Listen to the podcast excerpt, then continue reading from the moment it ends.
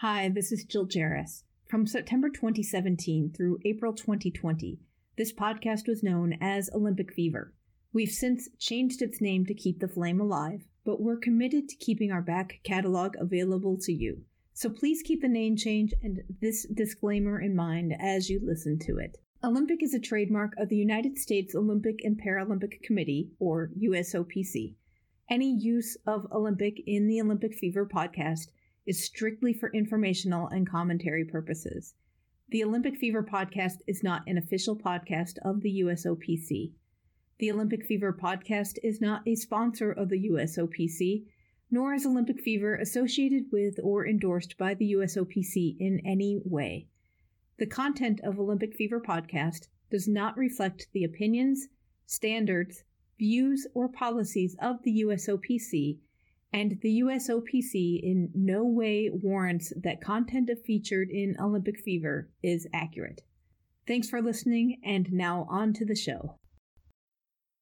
Since I've been a kid, I've mowed lawns in a Speedo, went to romantic dinners in a Speedo, and ran around my entire downtown or cities in Speedos. Mesdames et messieurs, the greatest festival of our contemporary society, the Olympic Games, is about to begin. This is going to be close. Oh! You can do it! You can do it! Brilliant, brilliant, brilliant! But that is an Olympic championship. Ready? Hello and welcome to another episode of Olympic Fever. I am your host, Jill Jarris, joined as always by my lovely co-host, Allison Brown. Allison, hello, how are you today? I'm doing okay. How are you doing? I'm doing well. We are back in the water today. I'm really excited. I know. But we're talking water polo today, and we're talking with Tony Azevedo, who is legendary in the sport. He's been a five-time Olympian for the United States, and he was really interesting. Yes. And I learned so much more about water polo than I ever knew. So, and then we have some other huge news that happened this week. Oh my gosh. This I know. Hit my email at end of day. And I just went, what? I know. USOC decertified USA Gymnastics. And yeah. Do you want to talk about that first? Yeah, let's just get the breaking news out of the way. Okay. So what does that actually mean? Was my question. What does it mean to be decertified? I was kind of confused. And what was particularly amusing to me was I used to be a member of USA Gymnastics, and I really didn't even know what it did. But it not only picks the national team and manages all those issues, but they're the organization that accredits all the gyms, all the coaches. You got to be a member to compete at any level. And now the USOC is saying, U.S. Gymnastics, you are such a disaster that we are shutting you down. Which is crazy because it's big. Yeah, it's really unprecedented. They've done it to USA Handball and USA Judo, much, much smaller sports, much, right, much smaller organizations. I think I read that USA Gymnastics has 250,000 members. Wow. And over 3,000 gyms so this is big, and this all stems from the Larry Nassar sex abuse scandal and what a mess they made of that and how they're not protecting their athletes. So I don't quite know what's going to happen, but the USOC is not playing. No, they aren't. Man, it was incredible. And it's interesting that they waited until after the World Gymnastics Championships, the World Artistic Gymnastics Championships, because I understand trampoline is still coming up. Yeah, but let's be serious. How many reporters are going to be at the trampoline competition? And what's so crazy is, Simone Biles, historic world champion. Right, because she came away with another all-around title. And now she has a world medal in every discipline. Okay, and she matches Svetlana Horkina? Horkina, sorry. Yeah. Yes. That's okay. I was trying to get the good there. I know. Svetlana Horkina. And Svetlana had it has 20 medals, right? And so Simone also matched that 20 medal, but at right. Worlds, at Worlds, you know, we're right. not talking about any other competition, but that is an amazing feat. And, you know, she shows no signs of stopping, and she, you know, she did it while battling a kidney stone, which was also crazy. So Worlds was great this year. There were so many really exciting stories, but USOC was very smart to wait mm-hmm. because all the gymnasts, all they would have been asked about was this. Right. And I would imagine that many competitors don't necessarily know the inner workings all that well. Well, I think the big difference is you've got people like Allie Raisman and Simone Biles who are not peaking at 17 years old anymore. Right. These girls are sticking around for more than one Olympics. They're seeing the workings over a longer period of time. The Carolis are gone. So that mm-hmm. whole sort of cabal has disappeared. Right. So I think we're seeing the cracks that have existed for a very long time.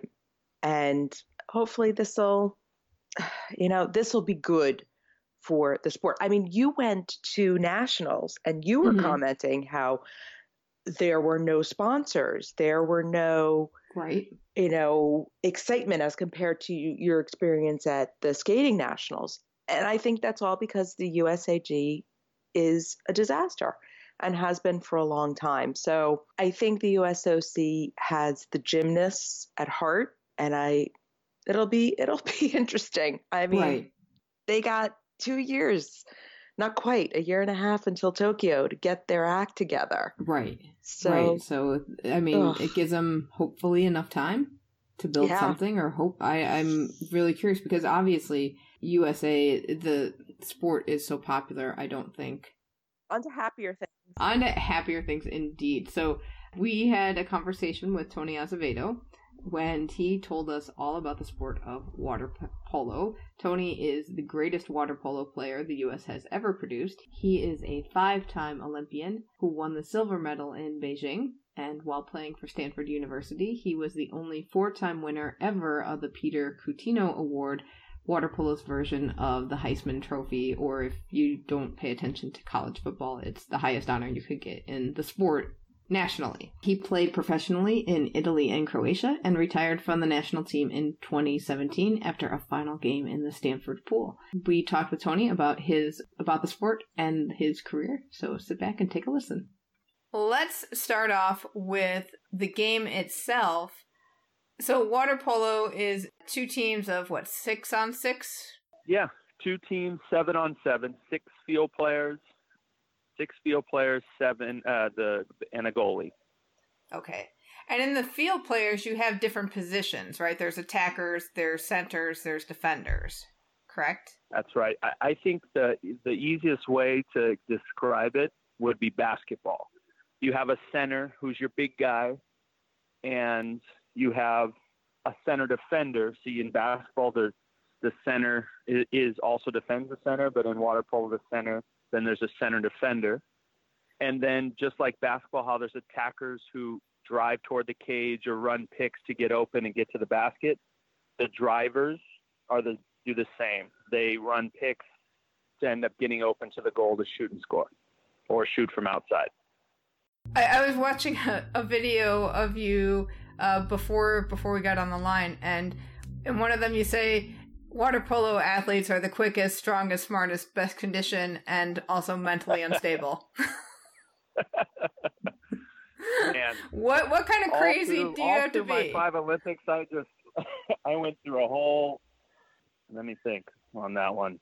Well, look, the reason I'm passionate about the sport so much is because, you know, I can remember going into the first Olympics and walking in there with the NBA, you know, dream team. And everyone on our team was so obsessed with taking pictures with every single athlete in the Olympics. And me too, I'm 18 years old. And I remember our captain telling us, you guys, we work harder, we get paid less, we're more passionate. Like, it's great to see these guys, but have pride in your sport.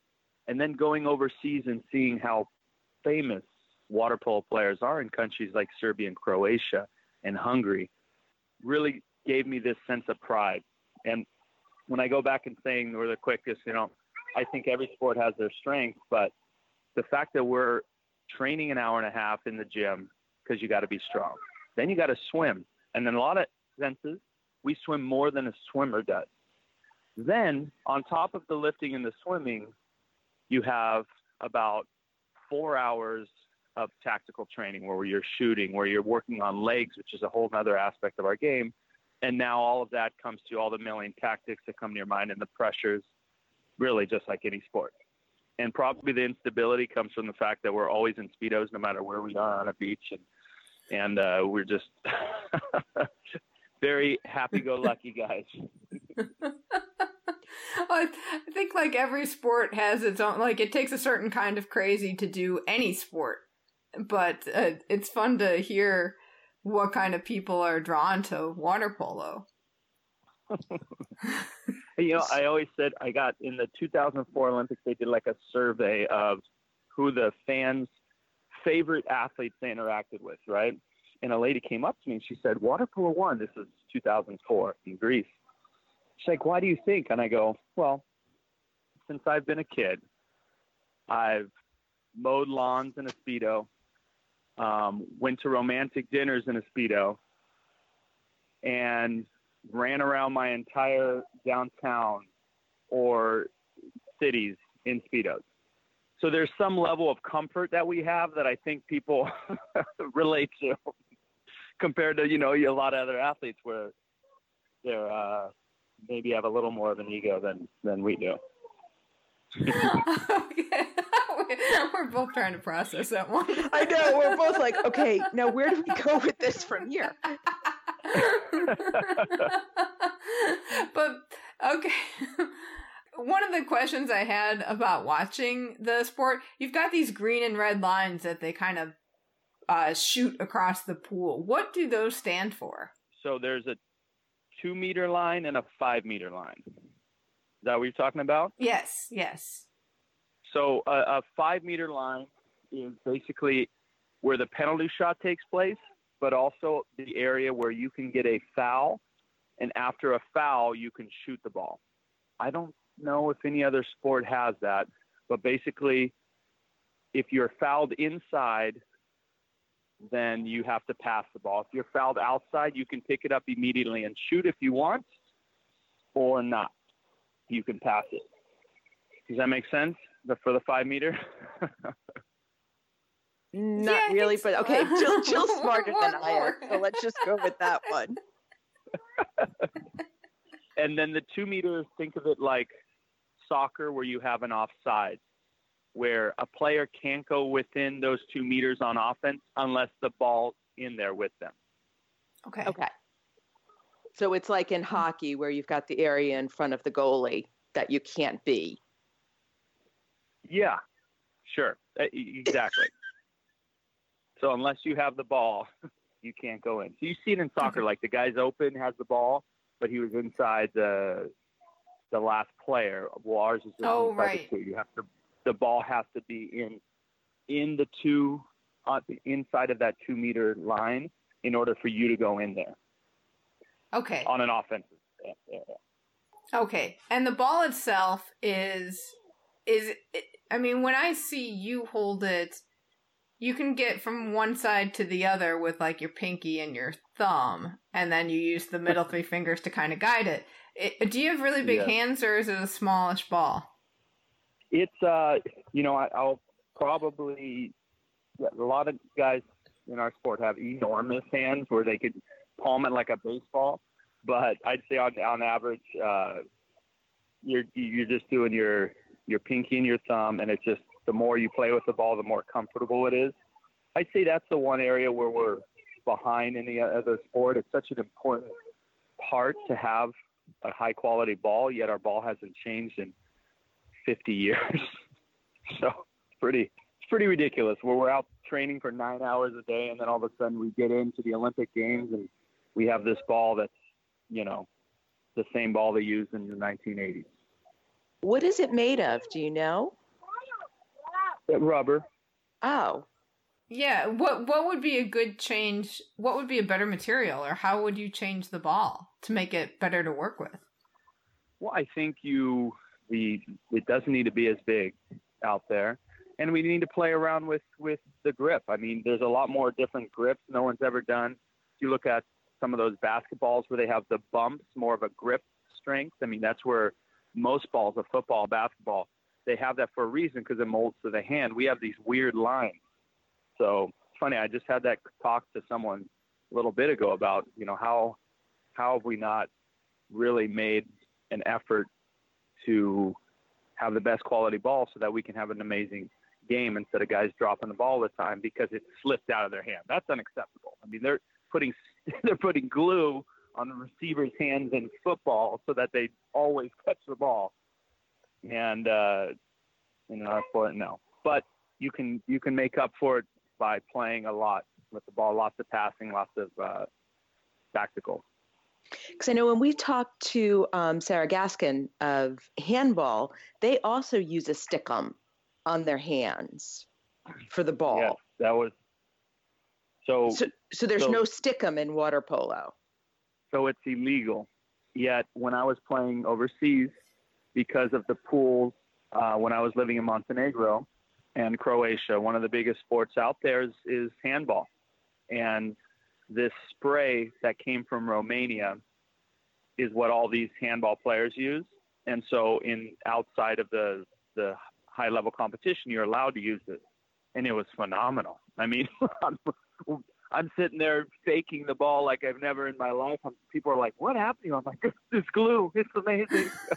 But, and it didn't come off in the water, because a lot of the pools were saltwater pools, and the ball would just slip out all the time, so they allowed us to use the glue. But, yeah, the glue is something we'd love to use, and guys still use it at the Olympics. It's just they have to hide it. The referees will call them out. But, oh, how interesting. We just thought doping was a problem. We had no idea gluing was the controversy in water polo. My goodness. Now, gluing, and we need someone to do deflate gate, because the PSI, which is the level of pumping of a ball, is the same as it is for like a basketball, except we don't want ours so hard, so it makes it a rock, and that's much harder to play with.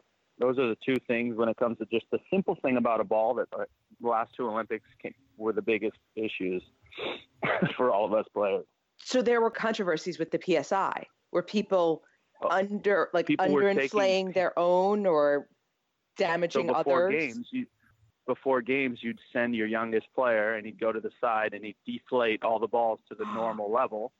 And then if a referee found, he'd yell, and they'd inflate it back up. But it goes to – there's not one – and I was, the president of the Water Polo Players Organization. I mean, every single player understands that if the ball's over too hard, A, you're risking real concussions and problems, but B, it's just impossible to grip unless you have hands that are the size of, small children. Exactly. So you can't see that we both, our jaws hit the floor at just about the same time. We were just like, oh my God, deflate gate in water polo. That's amazing. Yep. So in terms of the players, I mean, obviously you guys are all pretty tall, pretty strong, but what makes a good physical water polo player? Like, how tall are all of you? Well, I'm probably the shortest. Yikes. Literally, international competition, I'm probably one of the shortest. On average, you get countries like Croatia, Montenegro, Serbia that are just enormous countries. They're in their 6'7", 6'8", you get a 6'10". I would say on average we're 6'3", 6'4", is probably a water polo player's average size. And then the biggest difference that, we have is our legs. So water polo, the strength comes from the legs. You may see an enormous guy with an enormous chest that can, you're thinking, man, that guy's super strong. But if he doesn't have legs, he won't be able to play our sport. So most of our training outside of swimming and lifting is focused on the legs. And we have an exercise that's called sculling, where you basically put your feet in front of you and you're laying flat in the water and your feet are in front of you and you got to go toward your feet. And so that creates two muscles on your ankle and your shins that no other sport uses. No one goes the opposite way when in the water. So those are things that we have to work on over and over, especially at a young age, to grow those muscles so that you can compete. Do you have muscles in your feet? I always do at my clinics. I go, see, take pride. Look at this. And there's this big ball in my feet. And they're like, what's that? I'm like, yep, that is a muscle that only we have in water polo. They're like, whoa. Like, you got to learn how to skull first. Wow. So being that it's such a sport that attracts taller people, what are some of the qualities that you have that make you one of the best in the world? Well, to me, the greatest player ever is the only player who's gone to 6 Olympics, and he's a 5'9" Spaniard, Manuel Estiarte, who's now the right-hand man for Pepe Guardiola and has been for years since he retired. And, as a smaller player, obviously you have to be quicker. You still have to have really strong legs. But I think, like any sport, it comes down to your smarts, and I took pride my whole entire life. Something that my dad always says is emotional intelligence, which I really took pride in every practice. It's easy. And being an athlete, and after you retire, you realize it's not that hard to train 5 hours a day or 6 hours. It's hard to make those 5 to 6 hours quality. And there's very few people in the world that can show up every day and get 5 to 6 hours of quality out of their training and think about what they're doing and why they're doing it instead of just going through the motion, which is the easiest thing to go through. I'm still stuck on the muscle in the foot. And just that you're doing exercise, that whole idea of doing things that other people aren't doing, I think is really interesting. And just the idea that you have to do all these different pieces, the water and the land and the tactical. It's a very complex sport and doesn't look that way when you're watching it. I know. And people just, I can swim, I can play. And it's funny because I did a speech in Club Med with a bunch of sports scientists, and I asked to do a clinic. And so I just asked them to do one simple thing. The first thing I asked them to do, just to explain to them water polo, I said, put your two hands on a ball, put your head in the water, and go that way. And there was about 80 of them. No one could do it. No one could do it. And, it's those things that are fun from my side. But I think open up, wow, there are these little intricacies that people need to know when they play this sport, because if you don't have that, which is what we're seeing now, going back to what I'm doing now, is we lose so many athletes a year or that have talent, that have every capability being one of the best. But if you can't do that simple exercise when you're 18 years old, chances are you'll never be able to play at the international level. Why is that? Is that kind of like trying to learn a foreign language as an adult? It's much harder to make your body do that? It's exactly it. And then for a coach to really spend, if you've made it to a high level at 18 without that, you're getting through on all these you're getting by with all these bad habits that will show when you get to the international level. And if you need to work on, you literally have to spend 3 years with this kid just going over every single day the same. And it could happen. That's wrong to say, but on most likely at 18 years old, the kid can skull. You're not going to waste 3-4 years as a college coach on someone who hopefully is going to learn how to skull, unless he's just phenomenally talented. You're saying, okay, this all you need to do for 2 years is this. That's amazing. And does that make it harder for the U.S. since we are not known for our extensive national water polo program at high schools and youth sports? 100%. That puts us way behind. We have more water polo players playing in the U.S. than all of Europe combined, if you think of that number, okay? Yet, on our women's side, we're extremely successful. We're the best in the world. The men's side, you know, there's probably one player now. There's three players on the men's side now that you would consider top in the world, and two of them came from the European motto, which is Luca Cupido from Italy and Alex Rosa from Netherlands, and one, Alex Bowen, came from San Diego. And so we have all these players, but they're missing the key fundamentals to get them to that high level. I look at it when I was in Croatia. I'm watching a kid, all these kids, kick a ball the same way, every single one of them. And then they receive a ball the same way, okay?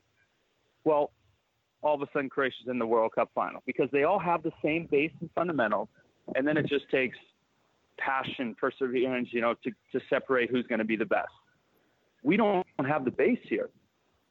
So our base is maybe 1% of the players. And for us to grow to the top without a base, it's an uphill battle. I hope that makes sense. No, that absolutely makes sense. You know, the idea being that the best athletes are not necessarily ending up in water polo. Yeah. Or we get them. And so what's happening now is there's a huge influx of athletes coming from football, especially in places like Texas, Chicago, where they just opened up where, you know, hundreds of high schools will now be playing water polo. Well, there's not hundreds of coaches. And you're getting players from Texas, and I'll go out there and do a clinic. I mean, this guy, you're thinking 10 years ago, he's playing football. He's your starting quarterback. Well, we're getting him. And we're thinking, great arm, great talent. But again, if his coach isn't teaching him those basics, he can't get as good as he can be, and his talent's being wasted. So I see a lot more wasted talent around the world, too, not just the U.S., outside of Europe. Well, Europe has – that's all they do is those fundamentals. And talented or not, at least this kid has that base. Now, are they switching because of the concussion issue? Switching to what? Yes. Leaving yeah. Football or leaving those. But water polo is not like it's not a contact sport.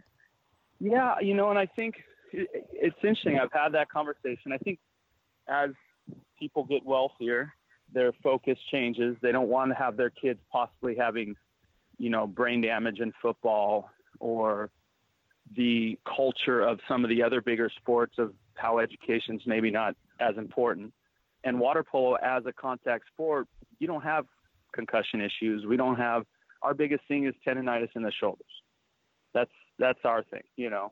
You play water polo, you could have a problem with your shoulders. But, I mean, that's really overkill in any sport, especially how all these sports are going to early age, one sport only, which I'm totally against. And that's creating more and more injuries, in my opinion. Your biggest problem is you're running around in a Speedo all the time. Getting good tans, though. Yes. And in Chicago, that could be a whole other level of a problem. Yeah. So why are the Europeans, especially the Hungarians and like Italy and that whole Adriatic Sea area, why are they so into water polo? Well, you know, culture started back one of the first team sports in the Olympics, and in 1900, and then these sports were pretty dominant back then, and it just grew from there. I mean, when you're a country like a Hungary or some of these countries that can't compete by any means at the soccer level or the basketball level when they're years ago, and all of a sudden they go into a sport that at the Olympic level they're winning gold medals, they start to become heroes. You go back to the Russian-Hungary game where Russia just basically was leaving Hungary as they were, you know, ransacked or took over Hungary. And it's called the bloodiest game in the water. The water turned red because of the fight, but it was just the tension of this. That was the last straw. Hungary's done. Hungary's now independent. Russia's gone, and water polo was the game to show that. So I think a lot of key moments in history came through water polo. It became popular. You go over there, you're on TV, everyone knows who you are. I mean, I'm here, everyone's like, what the hell is that guy doing? And you go over there, and I remember going to dinner one night, and the next morning in the newspaper it says, the American loves our wine. I'm in Croatia. I showed up first day, and it shows me pouring a wine to my wife. The American likes our wine. So things like that exist over there. You were a tabloid star, Tony. That's amazing. Except I couldn't read the newspaper article, so that doesn't help. Probably just as well. So what's the what is the professional circuit like, or what was it like, and what's the season like for a professional circuit? How long is it? So it's long. You know, we go from September to June, September to end of May, and you know, you're beginning September, October, about November, you start your Champions League like they do in soccer. And then you have your local and national championships in May and June. You finish, you usually get a week off, and you go straight to the national team for about 2 months. And then you get about 2 weeks off. Holy cow. Dude, when you're playing pro, how many games a week do you play? Usually two. I mean, on average, I wouldn't say it gets to two, but you know, you're going 2, 2, 1, 2, 2, 1, and then you get like 2 weeks of just one, and yeah, you're playing a good amount. And then if you're not in the Champions League, then you're just usually doing one a week. Okay. Wow. That is a long season. Yeah. And you played for a long time doing that. Yeah. I mean, for us, tired. There was no other means to make a living. It was, I mean, going back to really my retirement now after the Olympics, you know, it was either do I stay? I have two small kids now. Do I stay another 4 years living from apartment to apartment, making, you know, going from country to country? Do I finally go home and make have my own coffee machine and my own bed, which I've never had? And so that was a big decision. And if you live here and try to train, it's just impossible to keep up with the Europeans. You're going from 60 games a year, 9 months of training, to training on your own. It just doesn't exist. Wow. One other question I have about the sport aspect of it is, one of the things is, like, the rules seem to be for actions that happen on the surface, but under the water, anything goes. So what kind of tactics do people use underneath the surface? Well, there's no tactics. You wouldn't go in saying, you know, when he turns his head. There's dirty players and there's clean players. The dirty players are usually the ones that aren't as fundamentally sound as the other players. But having been said, you learn at a young age things you do and you don't do. For a guy, you don't turn on your back for a ball because you expose a part that you don't want grabbed. And as a defender, if they expose, first thing you're going to grab is that. Referees can't see it. Head doesn't go underwater ever. That's your number one rule in playing water polo. Swim with your head up, because if it goes down, that's when you can get hurt. But besides that, I mean, you keep your hips up so no one can knee you in the chest, and that's it. Oh, man. So you make it sound so simple. That's the amazing thing. And I know when I'm watching water polo, there's a lot of stuff and a lot of kicking and grabbing going down underneath there. So. Well, you know, and it looks, especially in the center, it looks more. The centers, they're definitely the guys. I mean, all the centers go, they all make fun of me because I'm the driver. They're like, oh, our lives are so much harder.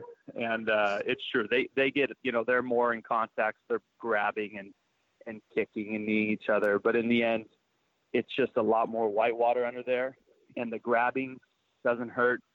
Like I said, the things that hurt, if some hit your face and if some hit your chest and if somewhere grabbed somewhere you don't want. Look, the guys, we don't really have – the girls are mean.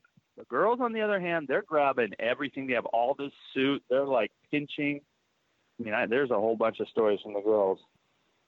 Well, we had talked about how somebody became exposed. Was that at Beijing? Was that we were talking about? Yeah. One of the women? Sort of, kind of lost most of her suit during the game because it was pulled off. Yes, that happens. A good amount. You were very young when you went to your first Olympics. Uh-huh. Did you get it? Did you understand what you were getting into, or were you just kind of a starry-eyed kid? Starry-eyed kid. Mm-hmm. I mean, and going back to why I think so too is, you know, these guys I went into as my idols, right? All these guys that I played with were guys I looked up to, watching them in the 96 and the 92 Olympics. And going in there, I mean, there was no, I'm just going to go out there and play. And you know, I didn't feel the pressures that you do later on. And I just, you know, didn't even know all the players on the other teams. I just knew I'm good and I'm going to go ahead and score on this guy. But, you know, definitely starry-eyed, because I can even remember, you know, not the best with interviews, saying, you know, saying the first thing that comes to my mind, which definitely wasn't the thing to do as an 18-year-old. Yeah. So young, starry-eyed with, but that's how you learn. So one of your, actually before you became on the member of the team itself, I understand you were a ball boy at the 96 Olympics? Yeah. So what was that like? I mean, that was the biggest moment of my life. Like, before that, I was good, but not really known, and really loved baseball. And it was really watching them. And I was at the gold medal game with Spain, my idol Manuel Estiarte, and Croatia play in the gold medal game. And seeing these grown men crying, kissing, hugging each other just changed my life. And my idea of representing, you know, a baseball team in a city, or representing a high school college team in a city, compared to representing your entire country, there was nothing that I was, no comparison. And so that's when I really changed, and I sat down with my dad and another coach and said, what do I have to do to go to the next Olympics? And at that point they were like, well, you're short, and you're fat, and you're slow. So I lifted, I swam, I lost weight, and slowly and surely 4 years later I made my first Olympics. I think you went through puberty. I mean, you were a baby. You were a baby. I mean, you know, I think about a 14-year-old kid making that decision. There's a lot that has to happen. To have that mindset so young is amazing to me. Thank you. And then, and it goes back to me a lot. It was just, you know, my dad took me to the practices. I knew of water polo. I loved it, but I loved baseball. I played a lot of other sports, but I was never pushed. And when I wanted it, that's when I decided, you know, it was all me. And I kind of set my little goals and just did everything to accomplish it, you know. 5 Olympic Games, obviously lots of memories, and like up and down in terms of results. 2008, you got the silver, which was probably a highlight. But what do you, when you think about all of them together, like what are some of the highlights of those games?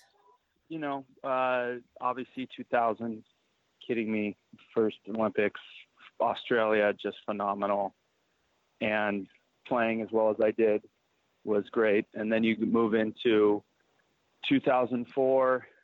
We don't go walk to opening ceremonies because we played Croatia, who is number one in the world, first game. And with no time remaining, I score the winning goal to beat the number one team in the world, which started us off. You know, I get goosebumps about that moment. And then we lost to our rivals, Serbia. And let's see, obviously 2008, beating Serbia for the first time in like 8 years to get to that gold medal game. And then, you know, I'd say Rio, going into playing where I was born in front of all of the family that I didn't even know I had and who were never able to see me on TV or watch me play. and I'd finally learned Portuguese, so I was able to do interviews in Portuguese, and to me that was really special as well. Result wasn't there, but at the same time, it was a different team. We were the youngest in the world by far, and it's a game of one mistake leads to another, and we made a big mistake in the Croatia game when we were winning, and I think that kind of set the tone. So first Olympics, you were obviously very young. Last Olympics, 16 years later, you were the captain. You were certainly the senior player on the team. What kinds of things were you telling the kids on the team in terms of handling the Olympic environment? I mean, the things that, all those meetings with the USOC tries to teach us, don't get overwhelmed. Don't eat everything you can in the village. Don't you become starstruck and running around and taking pictures with everyone. I think it was just more teaching them to take pride, because the way I look at it is, I wanted to have an impact on every player, and especially toward the future. If there's a way that I could help change how they look on their sport. And so a lot of it was just, look, we've worked so hard to get here. Let's not lose our focus. My biggest, I would say, trait was people probably hated me in practice because I pushed people to the edge because I wanted to see them crack. Because if they're cracking in a practice, then how they're going to react in a game. And then it was easier to help and work with them. So when it comes to the Olympics, it's just keeping everyone calm, knowing that we trained harder than everyone out there. We're pushing ourselves every day in practice. Have confidence, and trying to have them enjoy, but yet stay focused. And that's a tough thing for for anyone, but for a group of young kids too. It's got to be tough. What do you think about the future of the national team? Well, I think that, like I said, our women are still the best in the world, which is phenomenal. Adam's done a great job taking over from Guy Baker. And Maggie and our girls are just phenomenal. I mean, they're just pull rats and, years ahead. On the men's side, I think we have to take a deep look, and kind of understand who are we? Who is the United States of America in water polo? And do everything you can to create that culture worldwide or nationally.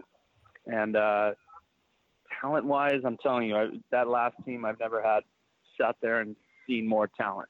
But I think a lot of it comes down to a culture that needs to change, or a culture that needs to be put in place. We're a team that can beat the best team in the world, but that can lose to the last place team. That's where we are now.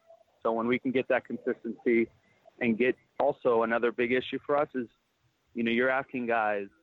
When I was playing, the salaries were very good in Europe. You're asking guys who are graduating from schools like Stanford, Princeton, USC, UCLA, Cal, to go live in a country that may pay you what would be minimum wage here. And then you come home and, we all know that the NGBs and the governing bodies and USOC can only help so much.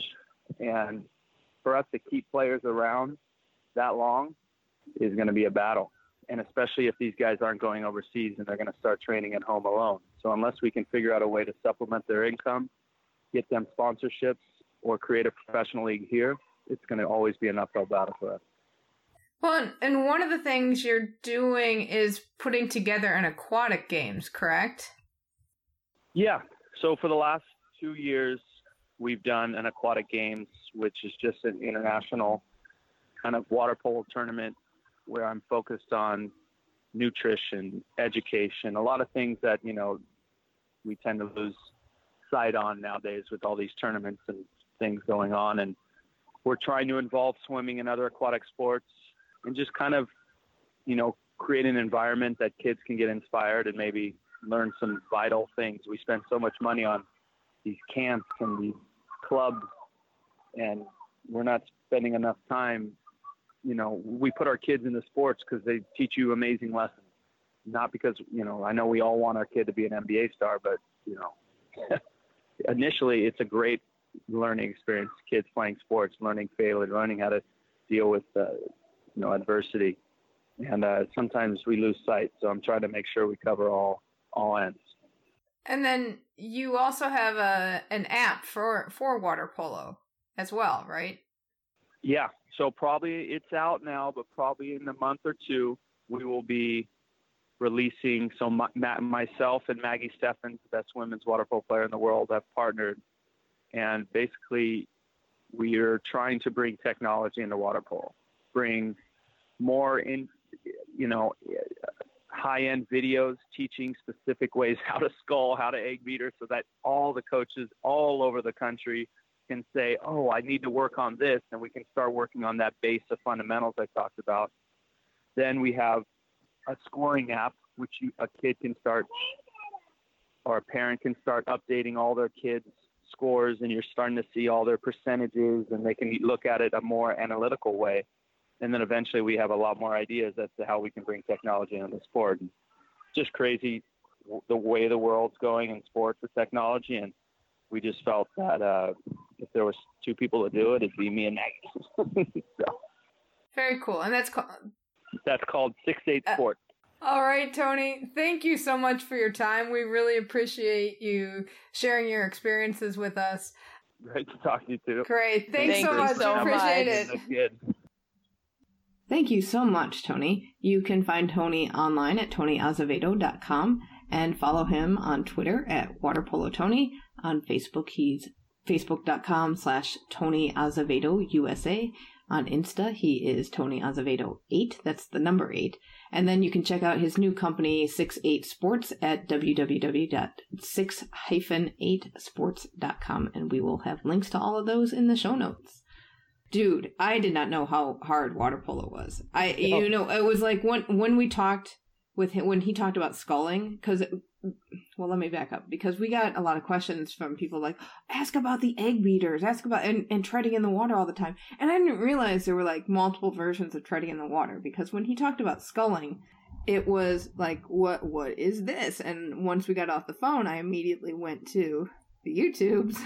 And it was like, oh my gosh, sculling is like egg beaters horizontally, basically. Just thought it was crazy when you see their feet move. Oh my gosh. Okay, so after we got off the phone with him, I then began to stare at my own feet to figure out where the muscles could possibly be in one's feet. And so I really want to see a water polo player's feet. I know. In person now. I know. Annie Leibovitz, where are you with your Olympian images, right? I know. I'm glad we didn't meet him in person, because I would have been creepy. I was already a little bit like the grandmother who asks your boyfriend inappropriate questions when we were talking, and some of that will be in bonus material. So thankfully, I wasn't like, ooh, can I see your feet? And one thing he did mention that I did want to mention was the Blood in the Water match, which we know, you and I know, that I'm totally obsessed with. Oh, yeah. Yeah. Okay. So I just wanted to put it in context. So it is probably the most famous Olympic water polo match ever. It was USSR versus Hungary in the semifinals in Melbourne in 1956. And it was... in context, there was a student uprising in Hungary, or started as a student uprising, spread throughout the whole country in October and November of 1956. The Soviet troops move in, put down the uprising very violently. 2,500 Hungarians were killed. Over 200,000 were displaced. And then less than a month later, the Soviet Union and Hungary meet in the pool. And it was crazy. There literally was blood in the water because of an elbow that Ervin Zador took in the eye. And there's a very famous picture of him with the blood running down his face. So the Hungarians eventually won the gold medal. But I want somebody to write a book about this match, and nobody's written a book yet. Put it on the list. But it is like, we have in the U.S. the Miracle on Ice, this is like the miracle in the pool. It's a kind of a very similar situation. Well, not very similar because we weren't being invaded and, right, you know, being displaced and having a lot of killing, but, you know, there's still that tension. But yeah, this was a huge deal. And it's so interesting how sport reflects and can kind of absorb what people feel in real life. And it's an outlet for those emotions and a way to channel what you feel about a particular situation that might be not related at all, but you kind of acted out in sport. Right. And yeah, it is really interesting to read about this match. And I think there's probably a movie about it, isn't there? Because there's something on YouTube. There's got to be a Hungarian movie about this. There doesn't seem to be. There's some sort of pieces of like when people talk about the 1956 Hungarian Revolution, there'll be like a little section on this, but there doesn't seem to be one on just this, you know, just the Blood in the Water match. And so this is so right for movie making, you know, because all the men were these, you know, we talk about the water polo men having beautiful Adonis bodies. So you can put, you know, handsome men, there's got to be some girlfriend that was involved. You can have the love interest. And Ervin Zador did a lot of interviews later in his life because I believe he eventually moved to the United States. So it's there. So, I mean, Hollywood, come on. I want the book and the movie. All right. We'll work on it. Have our own little production company. And speaking of movies, before we forget, Boys in the Boat. Oh, that's right. Movie. That's right. That was really exciting to see. So on our Facebook page, and I hope people do this in Twitter. Facebook group. It's our Facebook group. Yeah, I want some dream casting. I want people to tell me, you know. You know who I thought about? I thought about the boat maker. I wonder if Jude Law would be good for that. Oh, I like that. See, I haven't come up with any dream casting because I'm really bad at that. Right, and I'm not sure of who the honky young stars are these days. I know. I don't know anything. I'm like, oh, is Sylvester Stallone still around? I'm like, I have no clue. I can't tell you the last movie I saw, so. Well, yeah, get on our Facebook group or tweet at us and let us know who you would cast in the Boys in the Boat movie. Absolutely. On that note, I think we don't have any other updates for this week. All right. Thank you, everyone, for listening. We will catch you back here with more Olympic stories next week. And in the meantime, keep the flame alive. Stay in touch. Email us at olymfever@gmail.com. That's olymfever@gmail. You can also leave us a voicemail at 530-763-3837. That's 530-70-FEVER. We're on Twitter at Olymp Fever, and you can join in the conversation at our Facebook group, Olympic Fever Podcast. Thanks again for listening, and until next time, keep the flame alive. I'm still stuck on the muscle in the foot.